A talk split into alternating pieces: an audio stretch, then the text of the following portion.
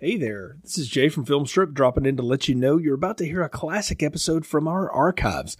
Some of these shows were produced before we called the show Filmstrip Podcast, before we used popcorn ratings, had the standard intro song from Frozen Lake 121, or really even knew what we were doing recording and editing the show. However, there's a lot of fun in them, and we hope you enjoy. Just wanted to let you know in case you noticed the differences. Now, on to the show. I'm not making this up.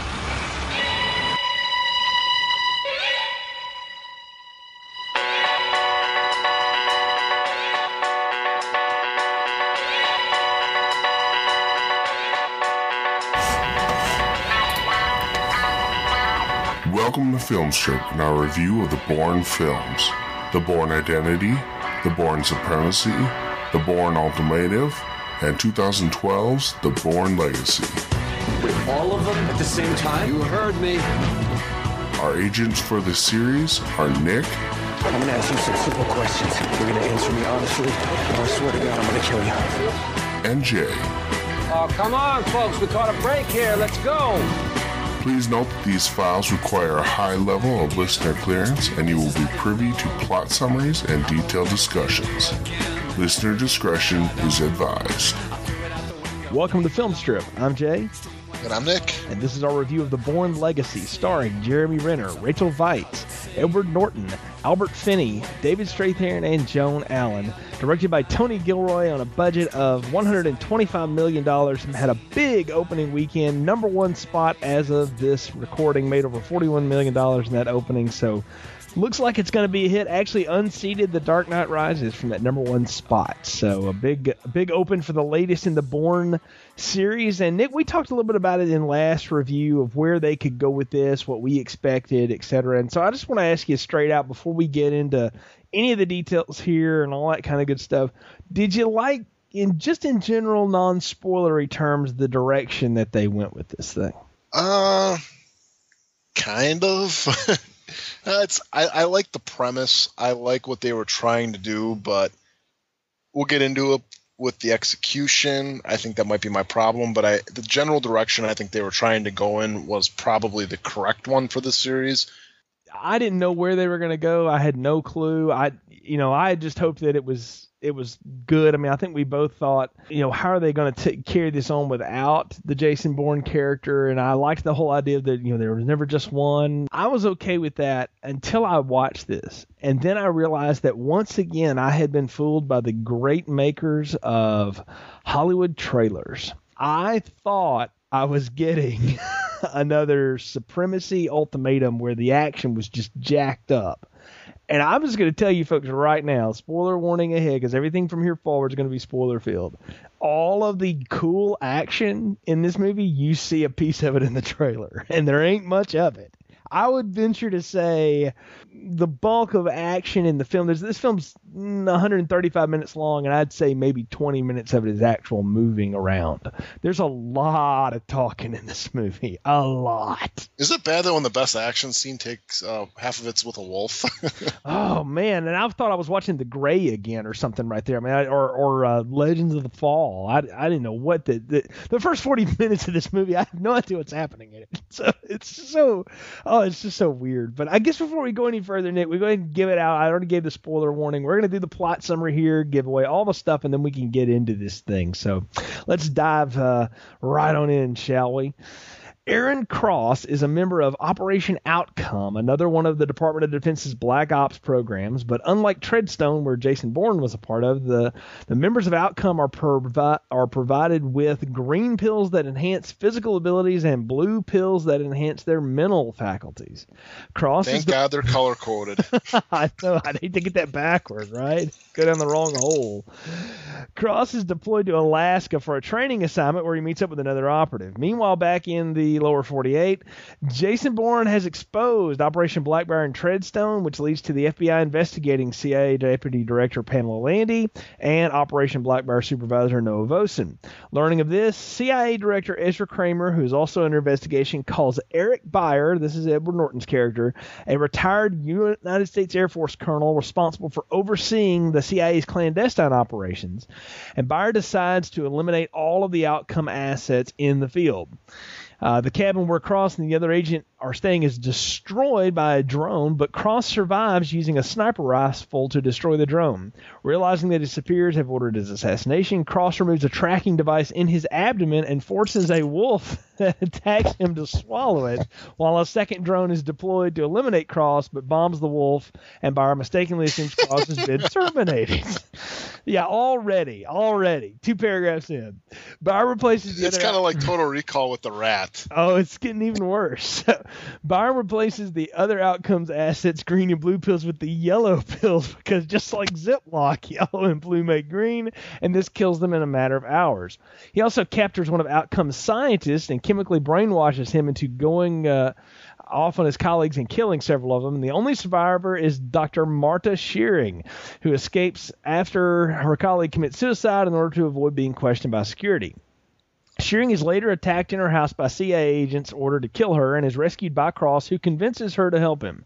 Shearing reveals that Cross was genetically modified to retain the benefits of the green pills without the need of continuous consumption, a process they call viraling off, where virus is introduced into his body so that he can sort of permanently take on these Captain America characteristics. And Cross and Shearing decide to travel to Manila, where the pills are manufactured, and to get the viral strains so the blue pills are something he doesn't have to continue to take either. On the way there, Cross confides in Shearing that he is a man named Kenneth Kitsem, a U.S. Army soldier who was, quote, killed by a roadside bomb in the Iraq War. So unlike Jason Bourne, he knows who he is and volunteered for these plans. Meanwhile, Bayer learns that of their plans and deploys LARX-3, a super soldier that had both pills viraled off into his system and is brainwashed into becoming a remorseless killer, and he is sent to eliminate them. Cross, of course, weakened by the viraling off process, is unable to fend him off for a bit, and Bauer also learns that Landy is expected to face charges for assisting Bourne, while Vosen may actually get off and is returned to duty. This is just like real Washington. While in Manila, Cross and Shearing arrive at the factory where the pills are produced, and Shearing virals Cross off the blue pills. Bauer contacts the factory supervisor and orders a lockdown, but Cross and Shearing are able to escape before Larks arrives, and they take shelter at a local apartment. The following day, Larks informs the local police of Cross's location while Shearing is away buying medicine. She's able to warn Cross, who's recovered from the process, and he escapes from the police and rescues Shearing before they steal a motorcycle and go on the run, pursued by Larks. After chased through the streets and marketplace of Manila, Shearing actually kicks Larks off his motorcycle into a pillar, killing him upon contact, while Cross's damaged motorcycle swerves off the road and onto a river. Cross and Shearing are later rescued by a boatman, and they bribe him with a stolen golden watch into taking them to a ferry, and they escape to parts unknown. And that is the plot summary for The Bourne Legacy. So I teased it there a little bit, and we joked about it in the plot there, but this is pretty much like if Captain America went off and decided he needed better drugs. The three previous Bourne films were about a guy who, in the line of duty, lost his memory and then tried to recover his faculties, and once he did, he realized he didn't want to be that person anymore, and he moved on.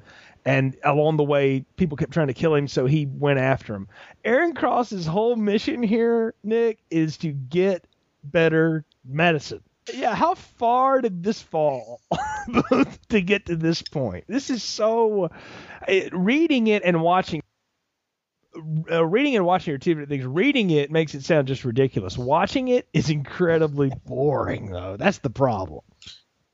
Yeah, I was just kind of wondering how many times did the screenwriter watch Limitless before writing this? Because isn't this kind of like the same plot, with the pill, and he needs to keep on taking the pill? It's funny you mentioned that, because the director here is the screenwriter, and he's the same one from the last three movies. This is Tony Gilroy. I mean, he finally gets his shot, and this is what he does with it. This just feels like when they gave Blade Trinity to David Goyer, and they let him direct that. If you remember that train wreck of a film, I'm having flashbacks to that. Yeah, I don't really know even what to say. It's just even the character LARX-03. I was getting like a Terminator vibe off of this. It's like, who gave him that name, man? Come on. And that's basically what he is. He's the T-1000, you know? Yeah. Oh yeah. It's, and it's so obvious, like all the things they're cribbing from here. I mean, Captain America, Terminator, a little bit of multiple Philip K. Dick stories. I mean, there's lots of stuff that's getting, ripped off and thrown into this. And it just feels like a real mixed bag of contrivances. I'll be honest with you. I had a hard time giving this film the gimmies you'd have to give it to go with it. And even like the ending of the movie too, it's just like the movie just stops. It doesn't even feel like there's a climax. And there's so many parts of this movie where it seems like, maybe like this movie would have been fine if it was like a half hour episode on TV, like The Bourne Identity, Chronicles or something like this. This would be like an okay, like half hour show, but there's so much crap in here that doesn't even need to be in here. Like the whole, like, the Bourne connection, like they keep on throwing all this stuff with like Pamela Landy and Vosen might get off. It's like there's absolutely nothing to do with the story at all. They're just throwing it in there just to be like, yeah, remember this better movie? Yeah, this is kind of happening at the same time. Well, you know what? Here's the thing. I've realized that they are now victims of their own successes. Like they came up with this idea of let's make the third film sort of happen the same time as the second film. And, there was that whole overlap, right? And they decided, well, we got to do that again. So this one coincides in some ways with the third one, but then they say the name Jason Bourne at least 400 times in this, and the only thing that ever appears of him is like a stock photo of Matt Damon from The Bourne Identity. Oh, and his name in the cabin. Yeah, that's right. Yeah, he carves his name in the cabin. I was having Shawshank Redemption, like Red was here too. I thought, what was he at summer camp in Alaska? This whole thing is. It's just flawed from the beginning. And let's talk about how this happened. Look, they tried to bring Matt Damon back, and he read the early versions of the script, and he didn't want any part of it. He had already had conflicts with Gilroy on Bourne Ultimatum, and he didn't want anything to do with this. So after he was off the project is when they began to retool it with this idea of, well, there could have been more of them. Maybe there was another program. And by itself, I kind of will go with that idea, like, okay, there's multiple clandestine operations. But the fact that these guys were essentially Captain America Terminators, they're science experiments, they're gerbils. I hate that. I cannot go with that at all. Well, I just keep on finding it funny that there's always another program. It's like, okay, first it was Treadstone, and then it's Blackbriar, now it's Outcome. It's like, what's going to be the next one? It's just, I don't know. They keep on like adding all these layers on top of layers, and even like the Edward Norton character, what purpose did he serve at all in this movie? To have another stiff in a suit hunting down people from computer. But they don't even meet. Well, yeah, that's the thing. That's the funny thing. Watching Edward Norton's character in this, Nick, would be like me watching you play the PlayStation 3 or Google something or work off your Facebook page. It's about as interesting. And that's essentially the my Facebook shot. Page is pretty interesting. So Such is true. But really, I mean, there was no point to him at all. He came in for like 2 days of shooting, made his, $1.2 million, and they got a big name on their credits. That's all it was. Well, and Norton is known to do this. He'll do these parts, and I'm actually okay with him. I liked him. And I want to say this right now. I can't blame him. Yeah, I don't have any ill will toward any actor in this film. I think they all did good with what they had. My beef is with what they had, and I think what they had is just intrinsically flawed and was a bad idea. And we've seen this before. Like, they always try to change the series, and they keep the spirit but change the characters. And here's the most glaring example that I can think of. Maybe you have a better one. Anybody remember The Next Karate Kid when they tried to replace Ralph Macchio with Hilary Swank, the girl character? That film is so bad it's awesome. It's at least fun. This one is... Yeah, but then had Miyagi walking in on her in a bathroom. Yeah, but this one is 2 hours and 15 minutes of just a lot of talking and nothing happening. Like, there's so little that actually takes place, and I would argue if this film is a setup for something else, I don't know what they've set up. Like, I don't want to see him and Bourne go at each other. I don't want to see them tag team. They're two totally different people. They have different motivations. Like, I was really dissatisfied with almost all of the character bits and the whole story of this film. I was kind of half expecting Jason Bourne to be the boat captain at the end. Yeah, I mean, why not? He wasn't that like the Fast and the Furious one where they finally get Vin Diesel to ride up at the end in the garage or something, the one in Japan or whatever? I mean... even like Matt, I mean, come on. I mean, they couldn't afford a cameo for him. They couldn't have, like, you know, I don't think here's $3 million. He did Eurotrip. Okay, he did a cameo in Eurotrip. Hey, you know what? That movie's actually funny. I don't think he wanted anything to do with this. I really don't. He did a cameo in that one movie with Sean Connery, where he's going, "You're the dog now," or "You're the man now, dog."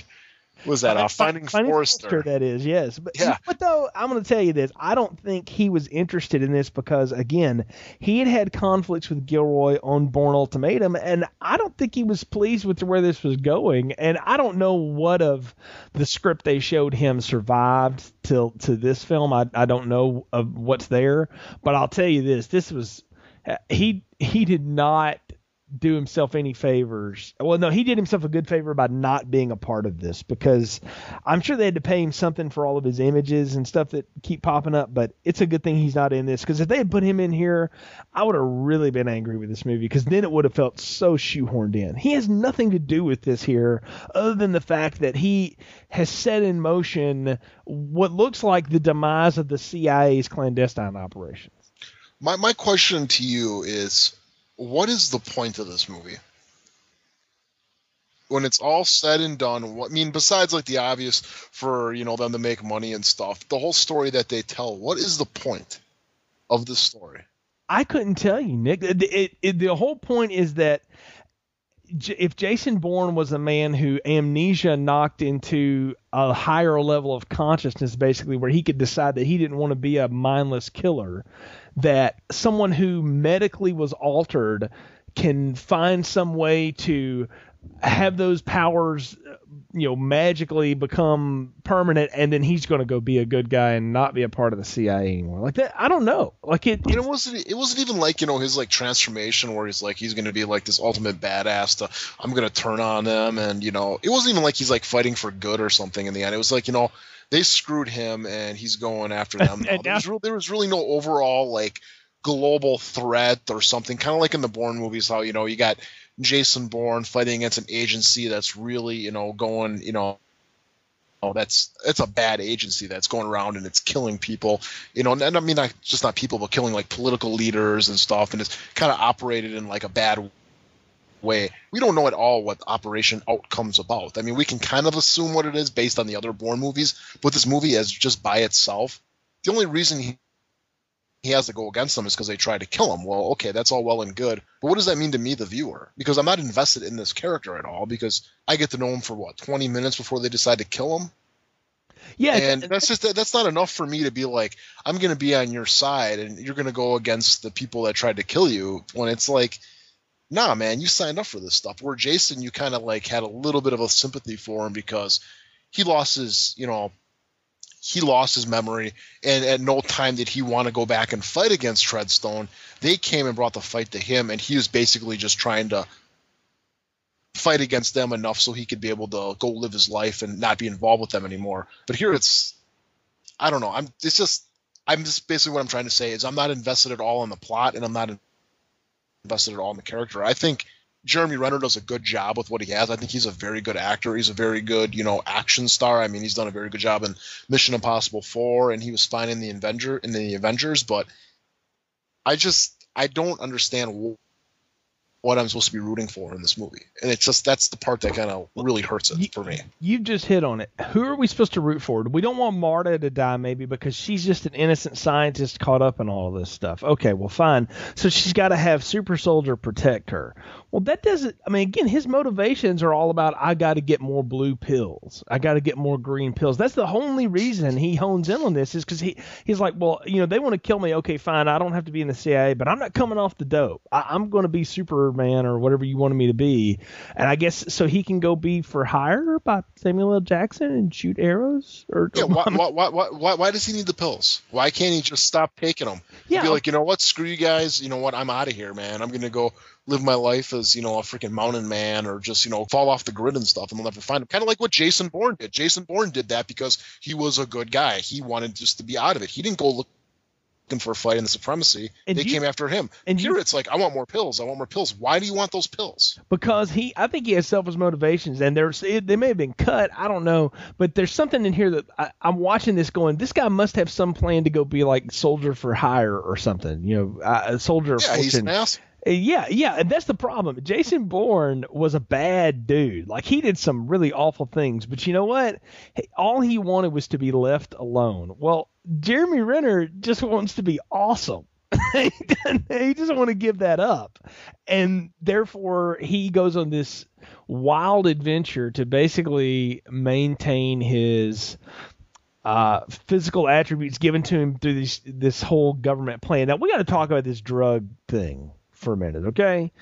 I understand in every one of these kind of films, these sort of espionage action type films, even the smart ones like the Jack Ryan ones and some of those kind of things, there's some gimmies that go with that, right? Like, it's the Bondisms, there's the stuff that you just have to sort of go, okay, that's going to be part of the deal. Never before have I felt like that in a Bourne film. I've saw him do some pretty spectacular things. I think the most goofy thing we saw him do, we called out that whole jumping off the staircase and shooting a guy while surfboarding somebody on the way down. And they dropped that too. Yeah, they never went back to that. Well, this whole setup is exactly that farcical. It is like magic pills now that make all of this happen. And my fear was that they were going to retcon it and say that Bourne's people had been on that too. Thank goodness they didn't do that, that this was just another offshoot. But I have no reason to care about Operation Outcome. One, I've never heard of them for 3 movies, and so now all of a sudden they're here. And two, like you said, Edward Norton's brought in to essentially whack all of them, and he does, except for Cross, who just happened to be outside of the cabin a few minutes early. Even with Bourne, it was like the Bourne Identity, you heard like Black Briar mentioned in the first one. It all kind of built upon itself. This one just kind of feels like it's forced in. You know what I'm saying? It's even like when I brought up earlier how it was just like we keep on bringing up stuff from the past Bourne movies. It's relying so much on those past ones. It can't become its own thing. And this whole movie, when it ends too, it just feels abrupt that it ended. It's like, did you guys not have enough money for a climax in the movie? I mean, come on, the last thing is a motorcycle thing where he throws him into a pillar. Yeah, it's pretty lame. And I don't know. It kind of was like, at the end of like Jurassic Park 3 where the movie just kind of just ends. That's how I felt walking out of this, where it was like, dude, I know the last Bourne movie, man, we had a big ass car chase, him backing it up off the parking garage, slamming it down, chase after chase. I mean, you had the stuff with the rooftop scenes. You had so many great action scenes. Like I said, the best part of this movie is him wrestling against a wolf. Yeah, and that happens in the first 30 minutes. And at that point, you don't know what is going on. Isn't it the rule of a sequel, though, to kind of like up the ante? I mean, okay, they're upping the ante with adding this superhuman element to it. I can go with that. I really can. But up the ante in every other way. They don't up the ante at all with, who the, the bad guy is. I mean, okay, Edward Norton's the big bad here. But he's really not. I mean, I think the guy in the last movie, that Vosen guy, is a hell of a lot more of a big bad than Norton is. And then even like the, the LARX-3, I mean, when you compare him to the other guys like the Professor or the other guy who went crashing through the window in the Bourne Identity, or Carl Urban in the second one, or any of the guys in the third one, it's like he is the weakest of them all too. I mean, it's just like, why? Because he has some kind of generic robotic name. He's going to be the biggest badass. I thought he was weak. All Rachel Weisz had to do was kick him into a pillar of stone, which now, granted, I wouldn't survive that either, and neither would anybody else normal, but that's all it takes to take the dude out. It's not like he's a super soldier, but yet he can still be killed the same old way like everybody else. And that sort of diminishes the whole return on this. Like, there's no reason to care about any of these people. And that's what I keep coming back to, Nick. I don't know. I know why I'm supposed to care about Jason Bourne. Like, they make that really clear. I have no idea why I'm supposed to care about any of this, because it just seems like I'm watching the CIA clean up its own mess, and then I'm watching the bureaucracy of Washington work, where somebody like Pamela Landy is going to go on, suspension and trial, while Vosen, who is a total snake in the grass, gets away with it. Like, that to me feels like they're trying to make some statement about how they feel about Washington or politics or courts or whatever. And that's all real thin anyway. This movie doesn't know what its central thesis is. And for something that drags on for 135 minutes, that's a long time to not really know what in the world you're there for. Yeah, and even Rachel Weisz's character, what is the point of her character? I mean, the whole character she is just a scream. It's just a scream. To explain complicated biology to people. I don't know. I mean, that's the only thing I can understand. But you know what? I would have been fine with this guy is the new super soldier who they genetically engineered him. That's all I would have needed. You know what I'm saying? They have enough goodwill from the last three movies not to sit there and just make the whole plot about these stupid little freaking pills. And the whole reasoning behind, the whole reason behind him getting the pills, you don't sympathize with him at all. Like, his mission to get these more pills is just kind of like, okay, yeah, get those pills. Good for you, man. You know, there's nothing here you can grasp onto and really root for him with. And I don't know. It's just disappointing. It is disappointing. I think you've hit it. That's a good word for it. It's really disappointing to watch this sort of unfold and realize that it's never going to get any better. You know, that it never comes to any sort of well, I can't say it doesn't come to some sort of conclusion, because it does come to one. It just ends. But there's no satisfaction with it. Like, at the end of the other Bourne films, you felt at least satisfied with the way those movies worked out. I don't know. Did you? I mean, I did. I was always happy with the way that those ended. I felt like even a Supremacy that left us in a bit of a cliffhanger was at least fun with it. This movie just has to stop because they're like, well, we don't know where else to go and we're out of budget and this movie's too long anyway. Well, when you watch Identity, you're invested not just in the Jason Bourne character, but you're invested in the relationship that him and Maria had. I think we really kind of dwelled – we really brought that up a lot in our review of it, how the whole relationship between Jason and Maria was really just a well-earned relationship. You went with it, you believed it, and that's what you stuck to in the first movie. And when Jason was fighting at the end, you were rooting for him because you wanted him to beat them so he could go be with Maria. And then the second movie, they take Maria away from him. They kill her. And the whole time you're rooting for him because, you know what, you want to have him get back at them for killing her. You're with it. You want him to kill that Russian guy. You want him to, really stick it to him. And then in the third movie too, I mean, you're all with him again that, these guys, they just won't leave him alone. He's going to finish up that mission, to avenge Maria and everything and kind of bring Treadstone, Blackbriar, the whole secret organization down. And even at the end when he kind of gets through to that one guy and he doesn't shoot him and he's able to get away, it's like, you feel for it and you really, I'm trying to say, it's just like, you're with the character. You're with the character the whole time. Yeah. You're invested in him completely. And this one, it's just like they throw you in with this character. Okay, yeah, here he is. He's a super soldier. And at no time does his plot at all or his arc turn into something that you root for, that you grasp onto, that you want to see him succeed. There's absolutely no value in his story. Well, what good is it going to do if he does succeed? That's what I kept asking myself. I'm like, okay, so if he gets these pills, well, what's that going to mean to the rest of us? Like, is that going to help us in some way? Or is he going to go and, like I said, be freelance killer now? I mean, what is the good of keeping him alive? Maybe I'm for Edward Norton in this. Maybe I want him to kill all these people because it seems like it would finish a lot of problems that have been created by other people that don't know how to handle their mess. I don't know. I mean, I didn't have any reason to care if any of these people lived or died. And that, to me, is a shame. It stunk of just them quick making a movie just to make it. Well, that's the thing, though. They spent a long time on this. That's the hard part for me to swallow is that I know how much time they spent on this. Well, look how much time they spent on Alien 3. I mean, just because they spend a lot of time doesn't mean they actually spend a lot of time on it. You know what I'm saying? Good point. It's not like there's a lot of love and dedication put into this.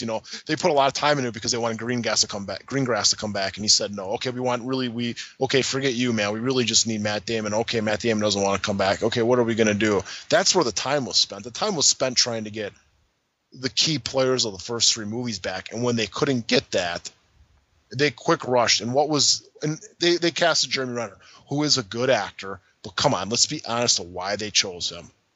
and that is because of the Hurt Locker. And so they're like, well, who's going to be who's a good actor? Who gritty. Jeremy Renner, Hurt Locker, Oscar, Jeremy Renner. Let's get him.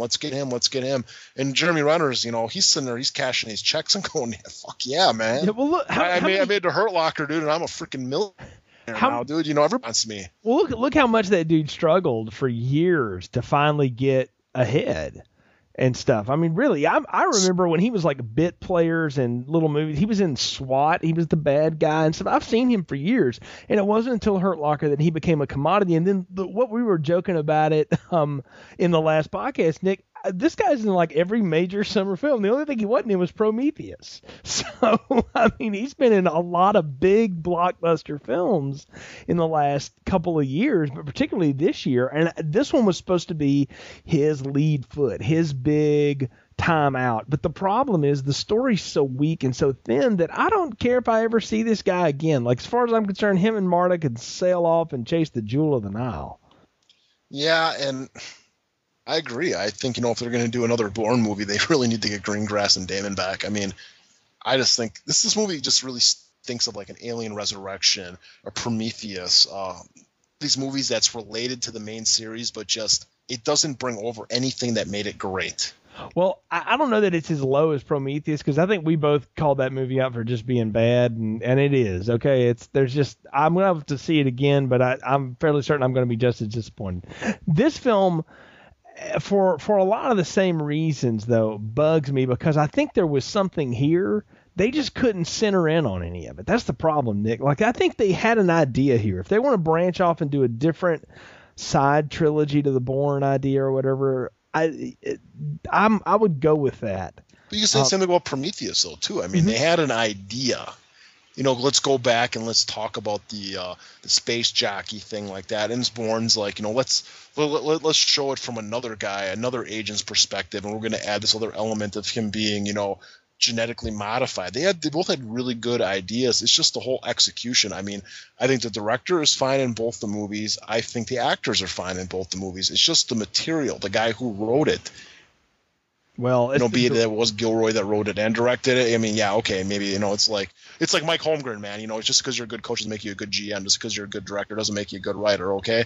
And it's just both those movies had really bad problems with the script. Yeah, and I think this one does, good premises, good ideas, but it just needed a couple more rewrites and maybe, them to step back and kind of look at what they had and realize, this is really not gonna compare well to the previous movies. And maybe you've hit on it. Maybe they spent so much time trying to get back people that weren't going to be involved in the project that they missed out on opportunities to change some things. I don't know. I'm just guessing, but that would make sense. Is this the Halloween 3? Ah, boy, that's hard to say, because that movie's so bad, it's awesome, though. So I don't even know that it's bad. I kind of like that movie. It's not a good Halloween movie, but it's okay by itself. But that's another story for another day. This is very much more like that fourth Karate Kid that I mentioned earlier, The Next Karate Kid. It just feels like it doesn't have any real... Yeah, but I think you're the only one that's ever seen that one. No, I know at least 3 other people on Earth that have. And that's all I'm going to say about that. But well, everybody's like... Fourth Karate Kid, the one with Jaden Smith? No, not that one. That one's actually okay. The one with Hilary Swank. Go look it up. Before she won Oscar, she did that and Buffy the Vampire Slayer. So the movie, not the show. Is that the one with Clint Eastwood?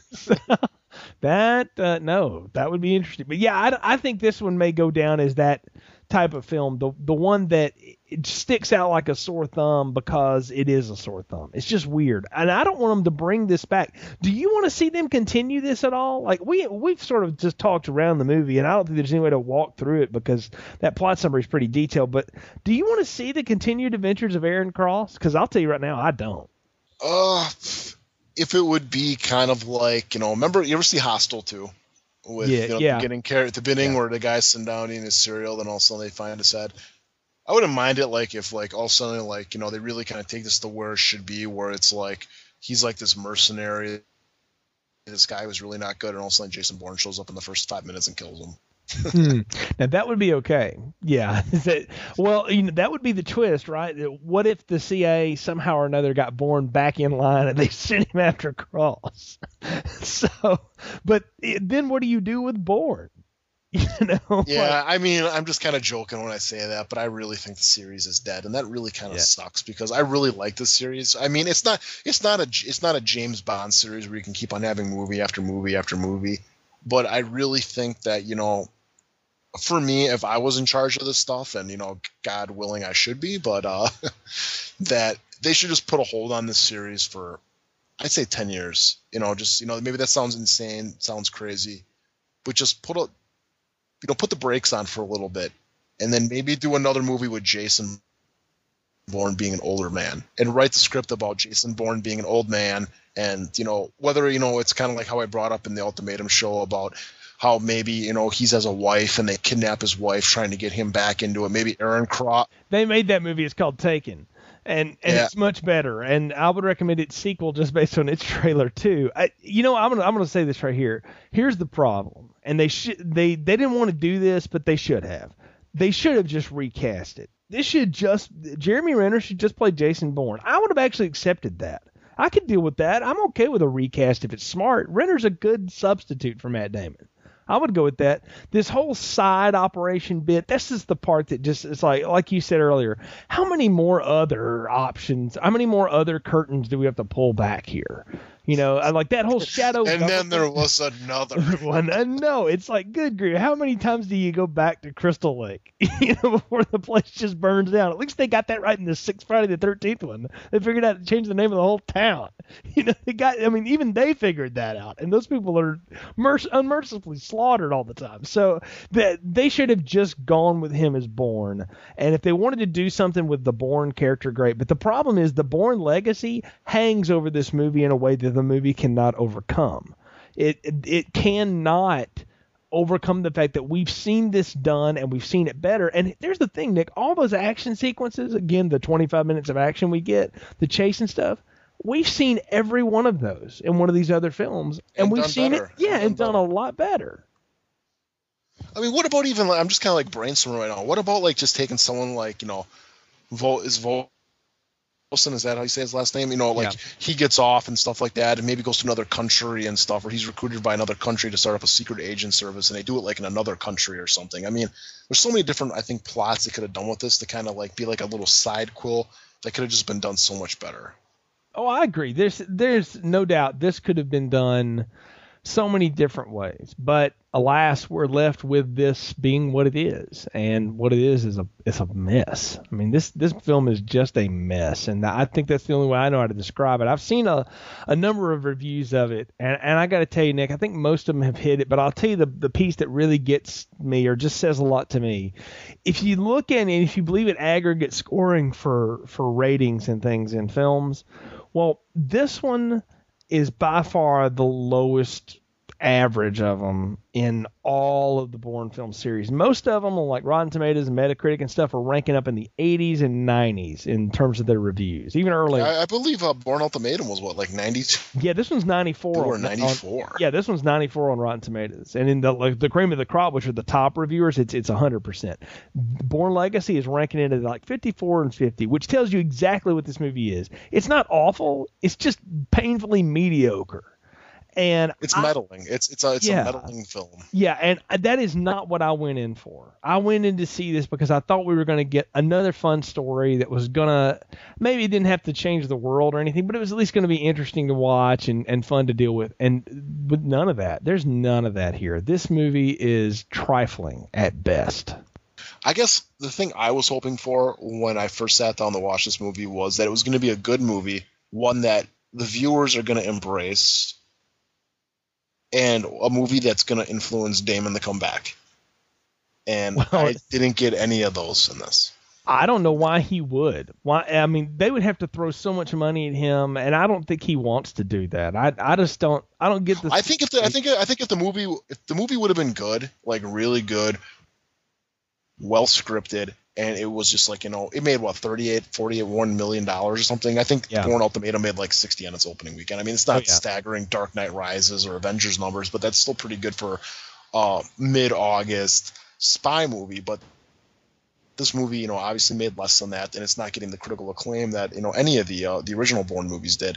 And I think if it would have, maybe, just maybe, it could influence, you know, Matt Damon to come back at a later, you know, maybe in the next one. Maybe they team up. Maybe they go against each other, you know, whatnot, you know. You know, they could, you know, everybody's always been clamoring for like a Superman versus Batman movie. They really could have done something kind of cool like that, where it's like they could have established this, you know, Cross character, made him a real interesting character, give him an arc that everybody's invested in, make him make the audience really feel for him, and then all of a sudden bring Jason Bourne back and have those two kind of like, you know, going to be going at each other. And it's like, well, I like both these guys, and, you know, who am I going to root for? Well, they completely ruin that now, because with Cross you're not invested, and, you know, he's acted, you know, Jeremy Renner does a good job acting with him, but I don't like the character, and if Jason Bourne and him were to meet up, I'd want Jason Bourne to break his neck right away. Exactly. But that's not going to happen, because obviously this movie's not getting good reviews, or not great reviews, and I really think the franchise is dead after this. Well, you may be right. I'll say this about where the franchise might go forward from here. There's no reason to carry forward with this guy's story. And I don't think there's anything left to do with Bourne the way they left him in this film, in his last film. He swam away and was done. There was nothing left for him to do, because remember what he said is that I know who I am. I don't want to be that person anymore. And he convinces, you know, the baddest killer in the whole group not to shoot him. So he has closure. I don't think there's anywhere else for him to go.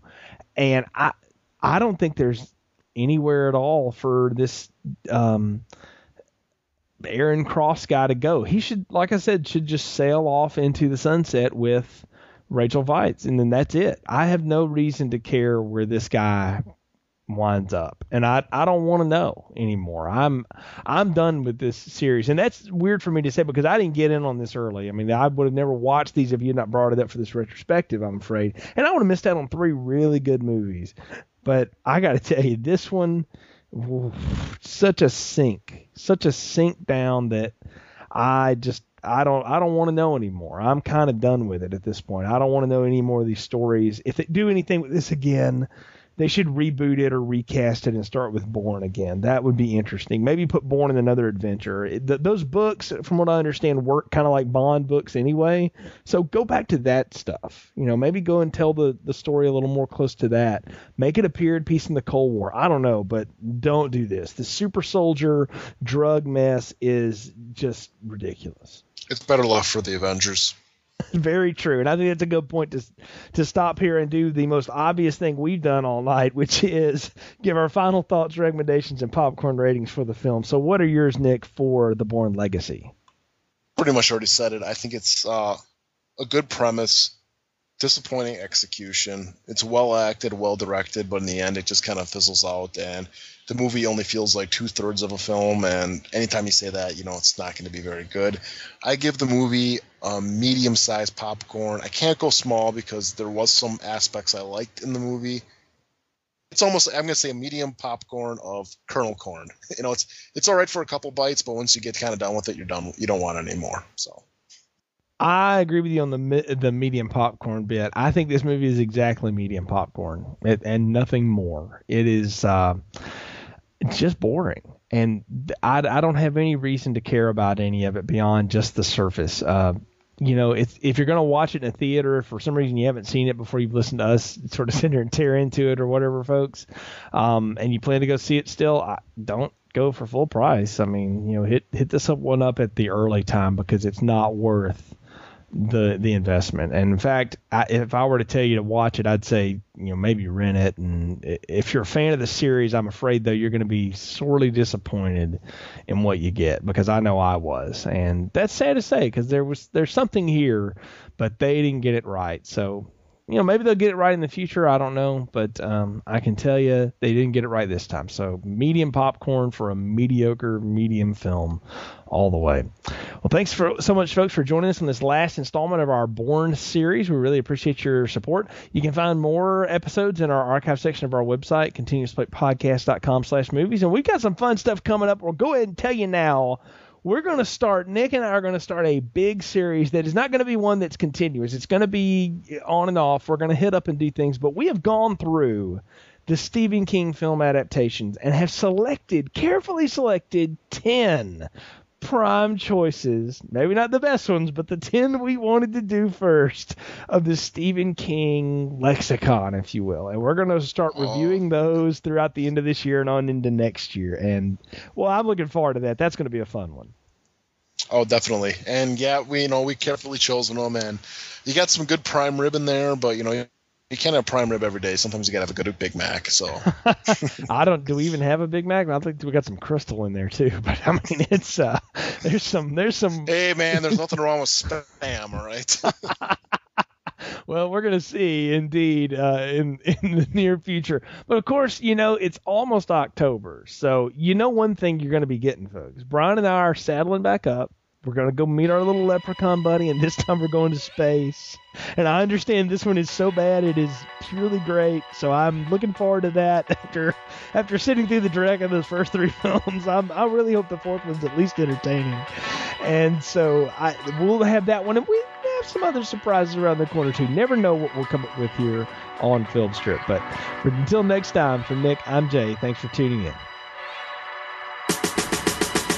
Thank you for listening to Filmstrip. All material discussed in this podcast is property of the respective owners, and any discussion of these materials is for entertainment purposes only. Filmstrip is a movie review podcast produced by Continuous Play Podcast, copyright 2012.